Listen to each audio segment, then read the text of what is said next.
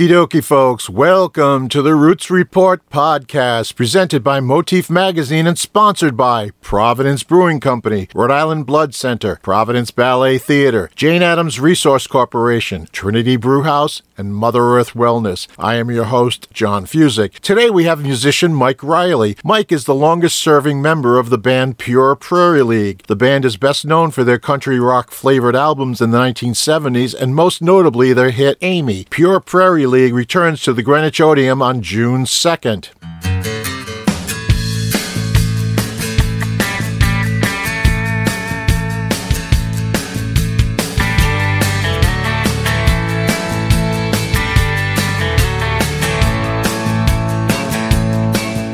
You forgot to shut the door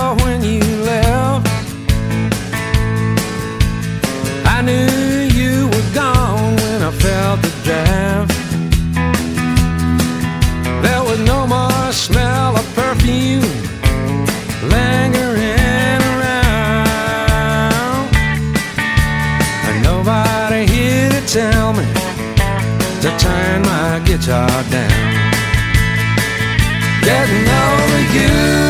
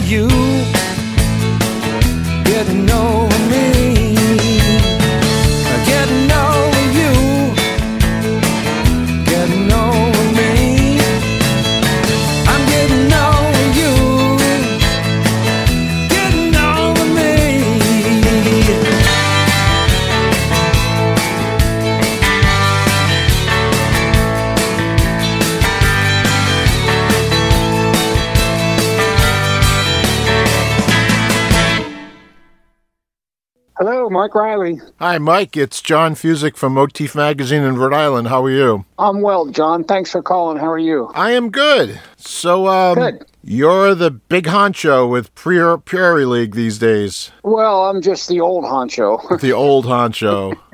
Well, it seems like you're the long, the one who stuck around the longest. That's that's that's me. You know, it's uh, it was sort of de facto at first, but uh, turned into a labor of love. So yeah, it's uh, you know, it's been my my my career basically and my passion, and you know, it's uh, it's, I love this band. You started off as the bass player, but now you're the manager and part-time bass player. Yes, yes. Well, you know, there's I still show up on you know half a dozen gigs a year and do the you know rock and roll cruises and stuff like that. You know, with the band. But yeah, it's uh, I, I'm pretty much retired from touring. Uh, it just got to be, you know, enough's enough. Yeah, that's the consensus when I talk to po- folks is that touring is touring. The travel is the hard part. It's the easy part is playing the show. The hard part is getting to them. Exactly. Well, we don't get paid to play. We get paid to travel, and uh, there's just not enough money to, to you know, to put up with the shit that you have to these days with, uh, you know, with the way things are. Oh yeah.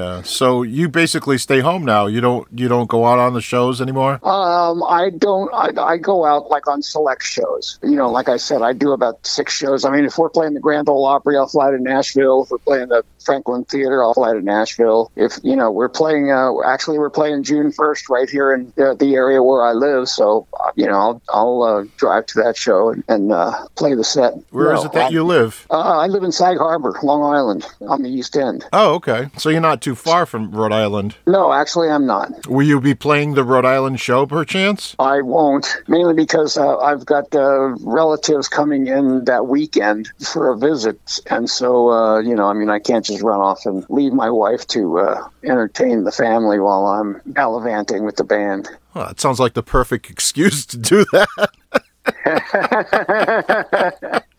Actually, I'm looking forward to seeing them. So, um, yeah, it's just you know, I mean, it, you know, for me, it's a luxury to be able to pick and choose. You know, I've got a lot of friends and I know a lot of people after 50 some odd years touring with the band. And, um, you know, a lot of people are disappointed, but they understand. I mean, you know, at, my age, the, uh, the physical toll and uh, just the just the whole idea of it, uh, I, I made a decision and I promised my wife after 50 years on the road, I would, uh, I would back it off.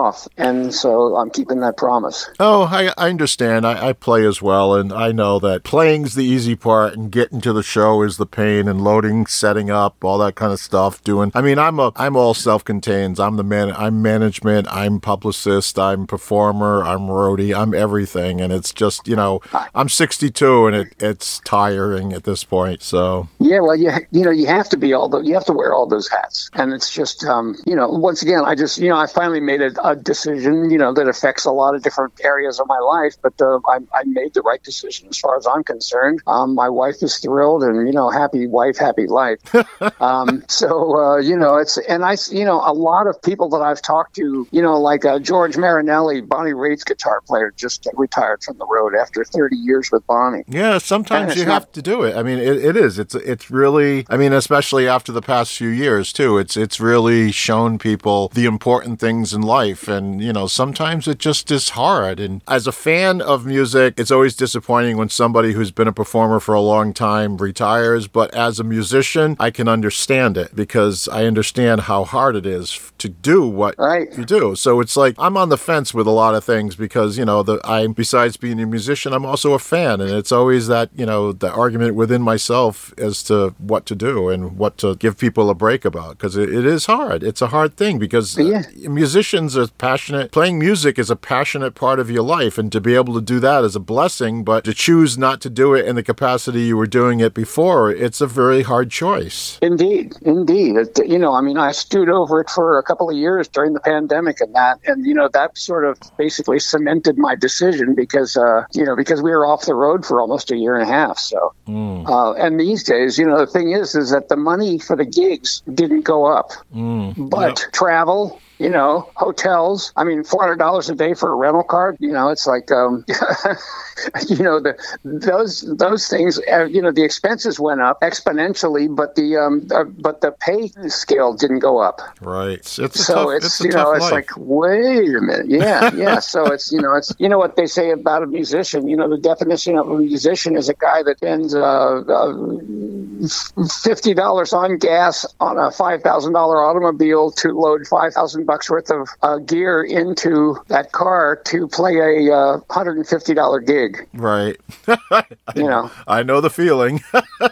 Yeah, so it's it's sort of like okay, well, you know, and and you know, it's with with five guys and a booking agent and me as a manager and stuff like that. I mean, there's you know, there's a lot of expenses, not counting the you know everything is all the road expenses. right. And as as the guy that runs the business, also, you know, you can't just lose money. I mean, I've been taking money out of my savings for the last two and a half years Oh, geez. uh, to keep the band going. So it's ju- you know it's just sort of a you know you, you just make the decision and uh, try to make it work. So you know we've we've cut down on certain expenses. You know I mean we're using companion passes and stuff like that. You know on Southwest to uh, to save on a couple of uh, plane tickets and you know doing whatever we can just to make sure that it happens. Yeah, people people really I don't think people really understand the No. life of a musician. Everybody thinks that if you're an, a musician of note and then you've been around for a long time, that you're you're you're living in a mansion and you're driving a Rolls Royce and you're making tons of Right. cash. It's it's Yeah. not. I mean, there's a certain level that does that, but there's a certain level that just always stays working musicians and they're always tooth and nail trying to fight for the cash. Exactly. What you're talking about, the one or two percent, you know,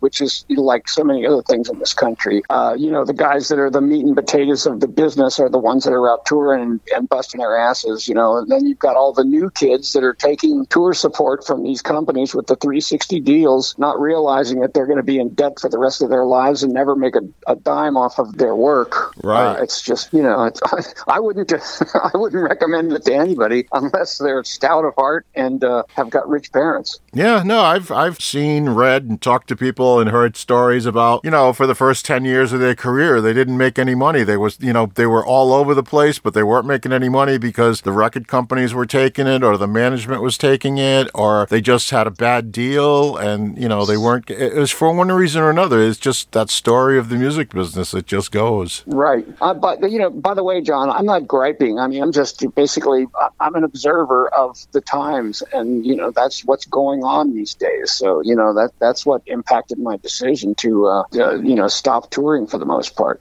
Oh no! Um, I like I said, I, I totally understand. I, I get it. I totally get it. it you know, it, it's you know, I, I play music because I it's who I am and what I do, and I really can't do anything else. But you know, you do wish there was it was a better way to be compensated. That's true. But you know, I mean, it's I mean, I still play music. You know, I've got a I play with a little combo out here that's uh it's a lot of fun, and we do you know four, five, six gigs a year, and and uh, we get together and rehearse every couple of weeks and stuff like that. So you know, that's a lot of it's a it's a great ton of fun. I mean, we play jazz and blues, and uh, the keyboard player is the keyboard player from Supertramp, oh, cool. and uh, the the guitar player is uh, G. E. Smith. Oh, you know, from really? He- Saturday Night Live. he was just in town the other day. Yes, with uh, my other buddy Jimmy Weeder, right? And, yeah, uh, I, Larry I Williams. actually yeah, I actually talked to him last week. Yeah, So it's like the big great, incestuous so- music business. Everybody knows each other well, too. well, of, of course, of course, um, because we've all stayed in the same flea bag hotels you know, and, and stuff. But, uh, but yeah, so I'm, you know, I still get to play music. You know, I mean, I, I just, I couldn't give that up, and I wouldn't give that up. No, I wouldn't. But um, you know, and, and when I can go out on these gigs and, and play with Pure Prairie League, I play rhythm guitar and mandolin and sing. So.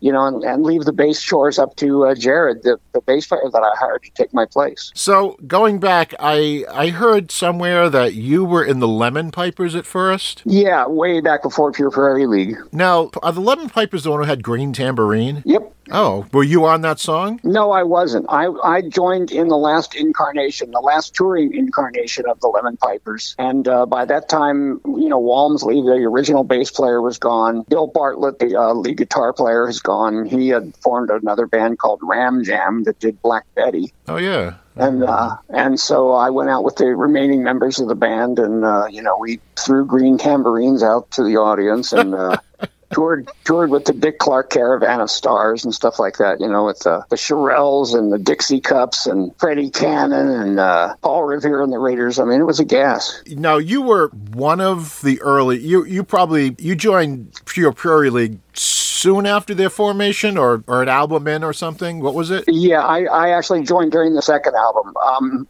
as a matter of fact, the Lemon Pipers were playing a gig in Cincinnati at a place called the Ludlow Garage with about six other bands, and Pure Prairie League was the opening, the first act on. And so watched their set and just loved the steel guitar player, loved the lead singer, and loved what they were doing. You know, playing uh, rock music, uh, but uh, with a country edge, or if you will, country music with a, uh, a harder rock edge. And it, it uh, I said, man, I love this this sound and I'd like to be in this band one day. And two years later, they called me up and I'm in. So that was after that most famous song by Pure Prairie League, Amy. That was after that was had already been recorded, though, right? That was yeah, that was during that time. They actually, you know, I couldn't play on the record because I was rehearsing with uh, another artist up in Woodstock uh, for her tour, so I couldn't get away to do the Pure Prairie League album. So they hired a, a friend from L.A. to play bass on the record, which I think only two tracks of his actually made it. Um, Craig played bass on Amy, but uh, yeah, they called me up during that uh, during that uh,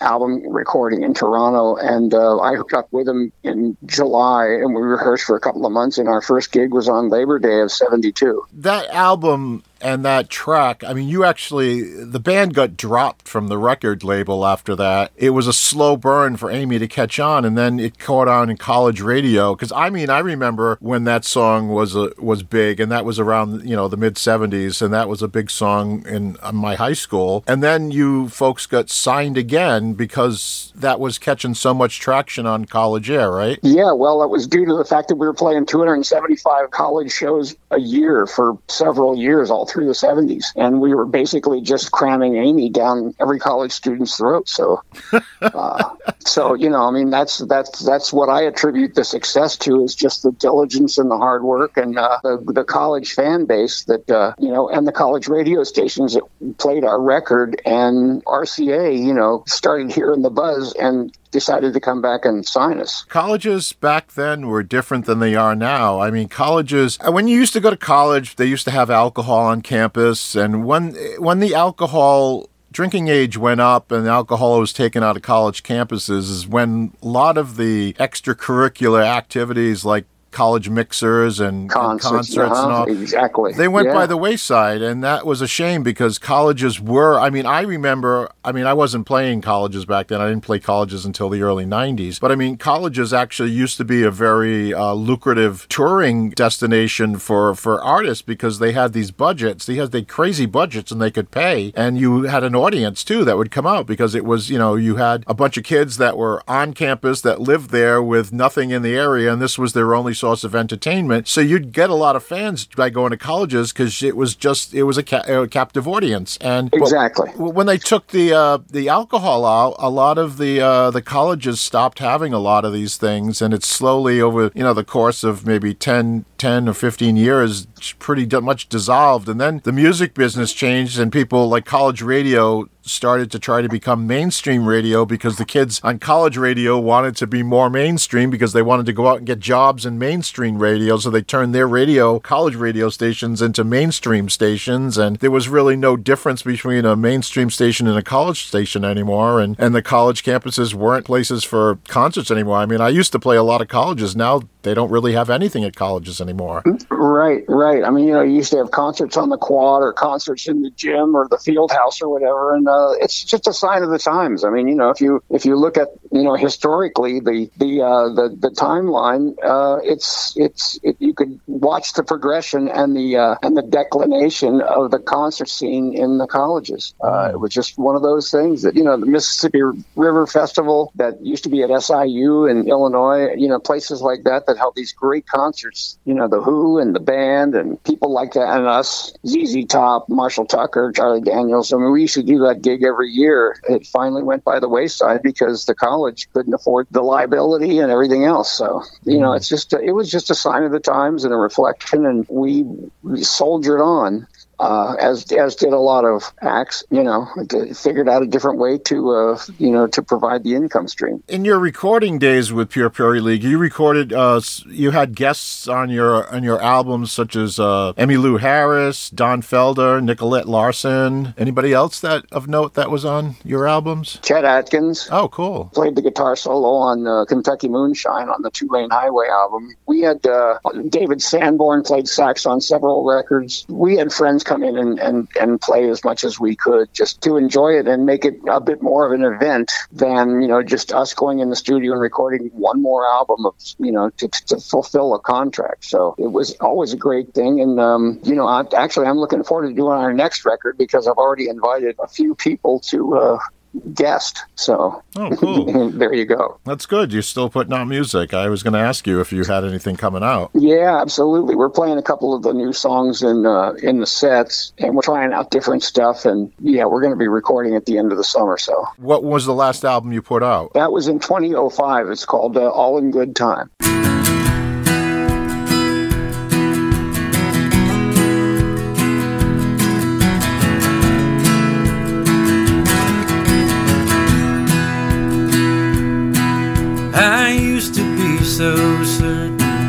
Back in my younger days that I would live forever and never have to change my ways.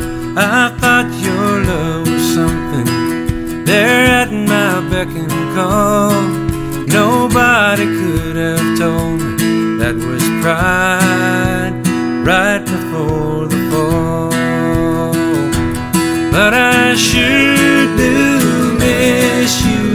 now. Morning till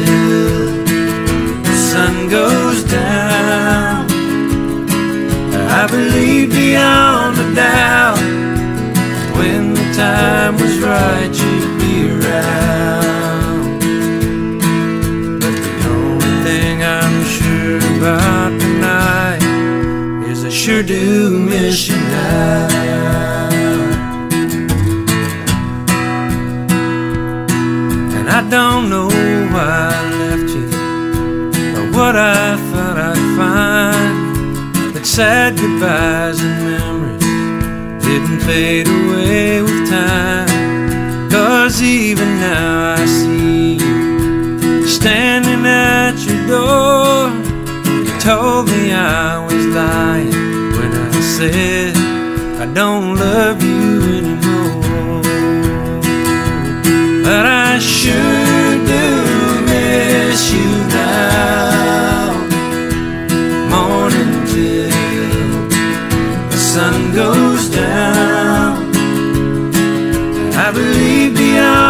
a when the time was right, you'd be around. But the only thing I'm sure about tonight is I sure do miss you now.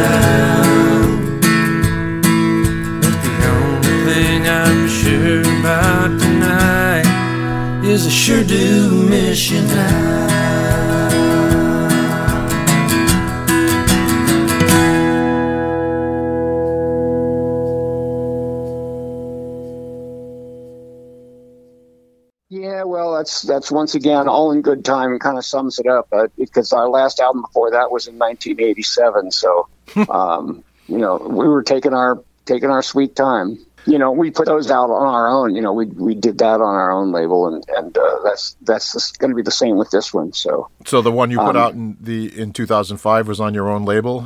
Yes, yeah, that's you know, unfortunately, that's the the, the last album that we did. Uh, you know, that we actually released. So we just sell that record now, basically at the gigs and on the website and stuff like that. But Wait. it was really a good album. Do you play songs from that during your set? Yes, we do. Oh, great. Most people, I mean, unfortunately, bands get pigeonholed because of a song. And, but, you know, it's a blessing and a curse. You've got this huge song that everybody identifies you with, and they kind of overlook all your other material because they go to the show to hear that one song. And I'm sure that that one, people are sitting there waiting to hear Amy all night.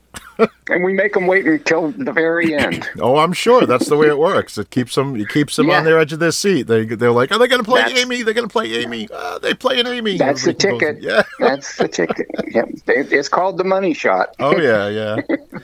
So I, I know So, you know, I know people always ask you this, and I, I don't want to go into this because people, most people know this, but I mean, you played. Uh, Vince Gill was was a member of Pure Prairie League for only a short time, maybe like a year and a half, two years. three years. Oh, three years. I thought it was only. It seemed like 1978 to 1981.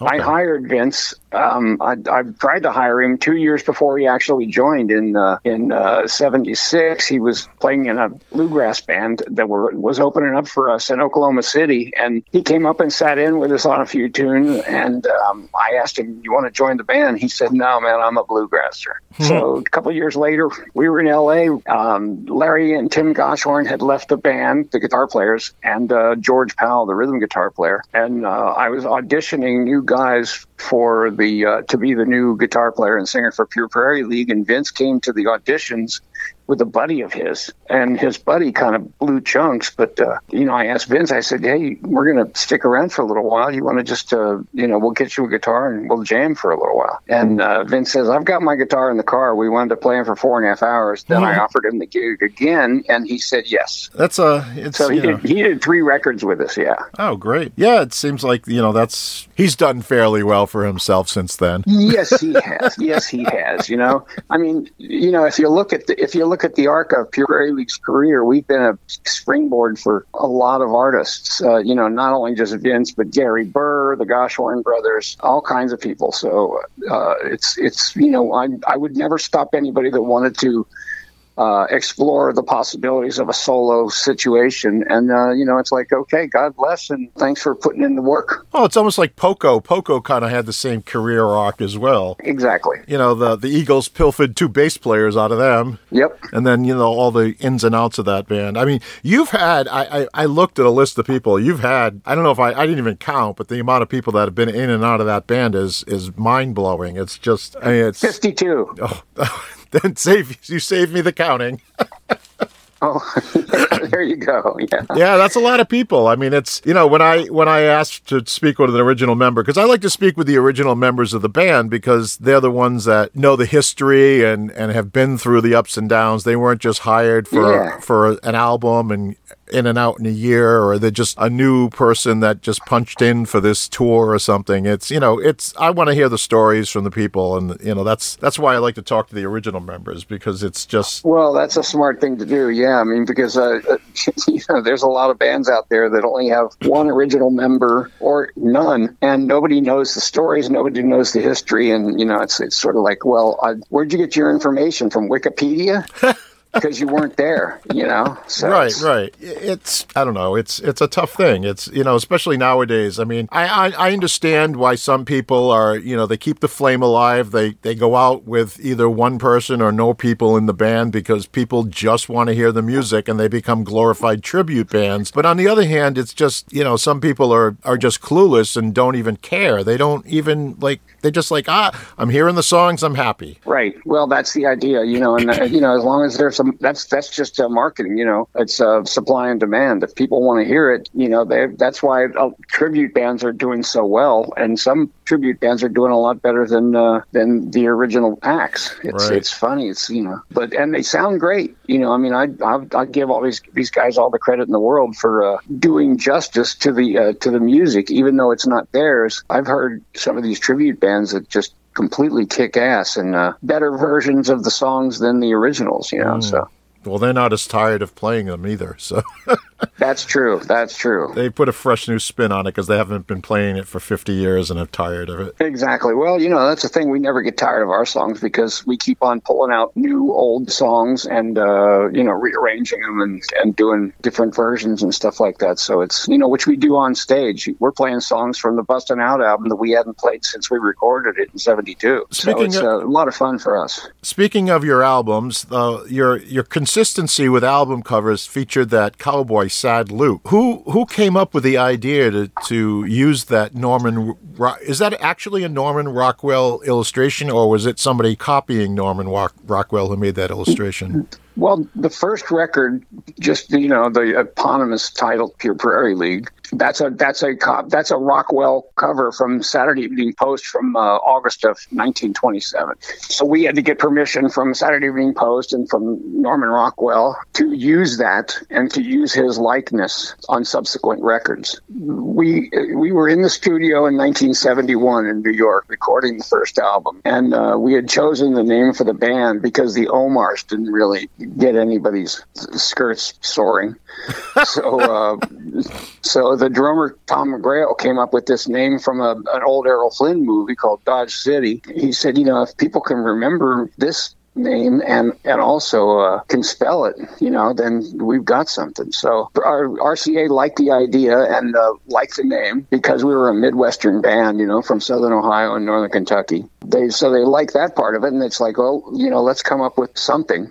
and uh, so the steel guitar player John Call was sitting in the studio in New York with uh, an A and R gal named Paula Batson. She had brought in a Rockwell Saturday Evening Post covers book, you know, like a coffee table book. Yep. And they were paging through the book and happened upon this Saturday Evening Post cover. And John and Paula looked at each other and said, This is it. And so they sent it to A.C. Lehman in L.A., the uh, art director, and he said, Ah, that's perfect. He said, This is great. Norman Rockwell's a friend of mine. I'll, I'll arrange to get permission. We'll use the Saturday Evening Post script. And um, we actually made a uh, made Norman Rockwell a prairie dog in 1975. That's cool. So- and he loved it. He, he loved the the covers and the idea, you know, because we we tried to uh, get people that would you know pay tribute, but also put a, a new spin on things. So Well, it worked. I mean, I, I which- recognize that cover because, I mean, like I said, I grew up in the, you know, my, my main music inspiration was from the early and mid 70s. And, you know, that album was an album. I used to see kids carrying around that album in school. sure, It was it was a very branding before album. branding was a term, you know. Right, right, exactly. It was it was totally identifiable as pure Prairie League. Yeah, we were lucky, uh, you know, that it that it caught on like that. I mean, it's just one of those moments of serendipity where everything worked. Of all the shows that you've played over the years, I know you've probably shared the bill with a lot of uh, acts. Who was who was the most memorable act that you've ever played with? Oh, geez, the most memorable. Well, I'm sure you have a lot, or some of the memorable. How about that? Make it easier. yeah, well, there you go. Yeah, I mean, you know, we we toured with so many different bands and played on those. We played on those festivals, you know, like you know, I mean, I stood in front of the stage and watched Ravi Shankar play. You know, Crosby, Stills, and Nash, and Jesus, I mean, you know, so many so many acts. Um, we we had Kiss as our opening act one time in uh, South Carolina. In South Carolina. Was that when you were on Um, Casablanca? Uh, no, that was oh no, that was way back in uh, like like 1973. They were the opening act, and um, they basically got booed off the stage. You know, uh, you know, Buffett was our opening act uh, for a couple of years and stuff. So Billy Joel. So it's um, you know, it's been it's been a it's been a fun time. Uh, you know, we never really got the one big break, but then again, basically, I think it's you get what you deserve, and we were hardworking kids, and uh, but uh, you know, some of these other guys just. Hit it you know hit it right and it was all about the timing so so you know that's that's how i view our quote unquote success or lack of I mean, it's it's an enduring band, so that's successful in that aspect. It's it's you know you've got 50 years out of the band, and uh, that's that's something to say right there. That you know a lot of bands don't last five years. A lot of bands can't even make it past the first year. So well these days I, these days i think bands are you know as as uh extendable and uh you know it's planned obsolescence i think you know it's like hit it hit it hard social media make some money and get out Yeah. and that's you know it's it's unfortunate because that doesn't you know that that breeds ignominy to me it's it's not exactly a, the, the the right way to do it. But then, I mean, everybody wants to uh, to make it big, but nobody wants to put in the work or pay the dues. No, I know and that's that's that, a sad thing. Yeah, I'm I'm totally with you on that one because I'm one of those people who looks at a lot of these people and they're like YouTube stars or American Idol stars, yeah. and I'm like, you build up your build up things by playing gigs and going out and being on the road and playing gigs. And they don't understand the playing to nobody, driving 300 miles, playing to nobody, getting paid crap, and then going in a car and going playing the next gig and playing to nobody. I mean, even Springsteen did that. Everybody played gigs to nobody, and everybody drove around and made no money. And it's just it just builds it builds the character. It weeds out the weaklings who are really in it for the wrong reasons, and it, it right. you come out better on the other side of it. And all these people who expect to be in a limousine and have a gold record right off the bat, it's it's it's it's not realistic. I mean, that's not what the music business is for. Music is an art and to be able to be allowed to practice your art form and make a living for it is a privilege and you have to earn that privilege it's not just granted upon you everybody i mean these days i can't say everybody but most people who are the enduring artists are the ones who did that some of the fly by night artists are the people who've done american idol youtube stars who really never earned it the right way and i mean uh, you know i'll have people argue with that point with me but i'm you know i stand firm on that because you're not going to no i completely agree with you on that man. Absolutely. Just because you got 5 million hits on a YouTube video doesn't make you a great performer or a great artist. It's just that. No. And, eh, you know, it's just, I don't know. That's a well, whole, that's, that's a whole other conversation. Yeah. Yeah. I mean, that's, that's what the music business is geared these days. Yeah. Uh, it's like, you know, uh, I don't want to hear about influencers. I don't want exactly. to hear about Spotify. It's, it's like blood without plasma. You right. know, I mean, come on, man. Yeah. So, you know, but yeah, that's, that's, that's another conversation for another time time because we could go for hours on that on that one, man. oh yeah, that's trust me, I I know. I've been I've been in music for oh 40 years, so I know it. It's just you have it has its up and down. Hey, I've had what it is. I've had my ups and downs, and I've been in it and out of it. I've taken breaks from it too. It's just you know everybody yep. goes through that where you just get frustrated, you throw up your hands, and you walk away for a while because it's just it can be tough. It's really hard, and for people you know to stick it out as long as they have, and people like you who've been in the business their whole lives, it's got to give them credit. You got to you got to get credit for it because it is a tough business, and to endure it for as long as you have and still be involved in it to whatever capacity you're involved in it. It's you know it says a lot about your commitment to the to the craft and the art of music. Well, you just hit it right there on the on the head because it, it is a craft, but it is also an art. And you know, you you get better at your craft because you put in the work. Right. And uh, ultimately, if you're lucky enough and talented enough, you create art. Right. Exactly. You know, craft implies work. Right. And, uh, you know, art implies talent. So, uh, you know, I think those things are, you know, what dictates the, the state of the, of how things are these days. Mm. I mean, this is you know we're in the 2020s for Christ's sake. You know, I know it's a lot different than it was in the 60s and 70s. Mind-boggling, mind-boggling. When I was a kid and I saw 2001: A Space Odyssey and was like, oh my gosh, that's so far away, and we've we've years beyond that now. Yep. Yep, no kidding. We're in the future that we saw as a kid, but the future we saw as kids is not what it is. no, no. You know, uh, Steely Dan had a or, well, uh, uh, Donald Fagen wrote a song called uh, IGY, you know, the International Geophysical Year, and it was basically, you know, a look to the future. And, I love that and, song. Uh, it's a great song. Yeah.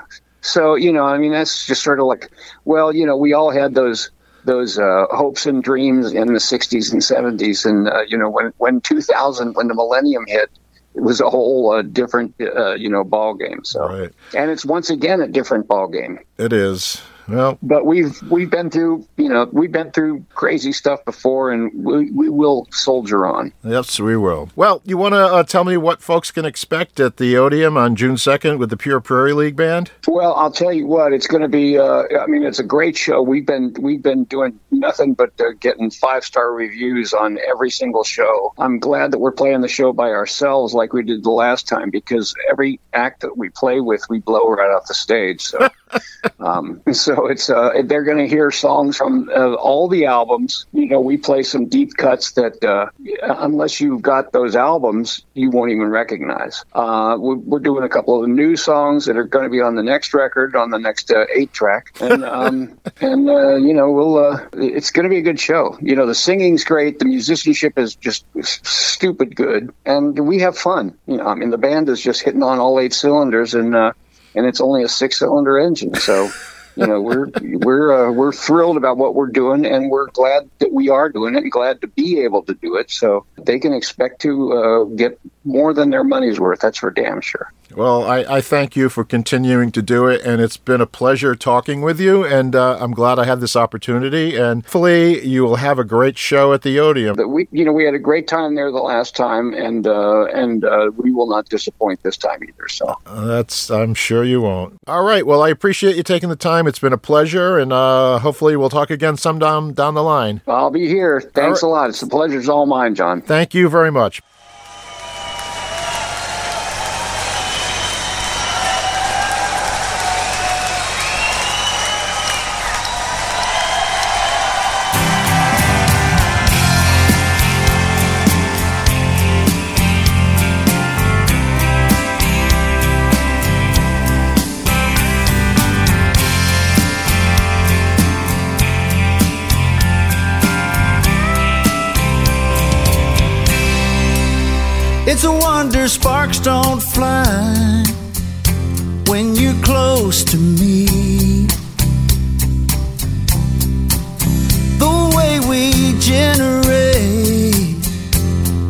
Electricity.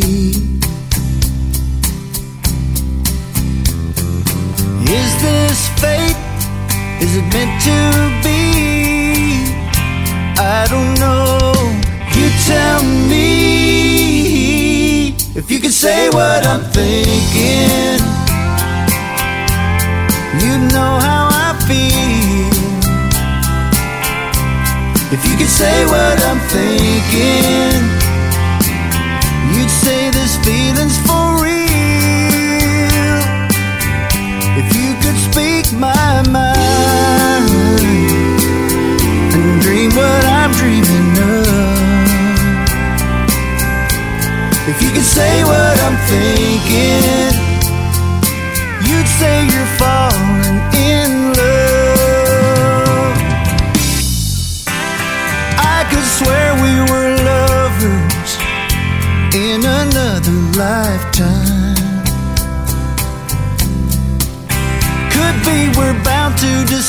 discover what we both know to be so sublime.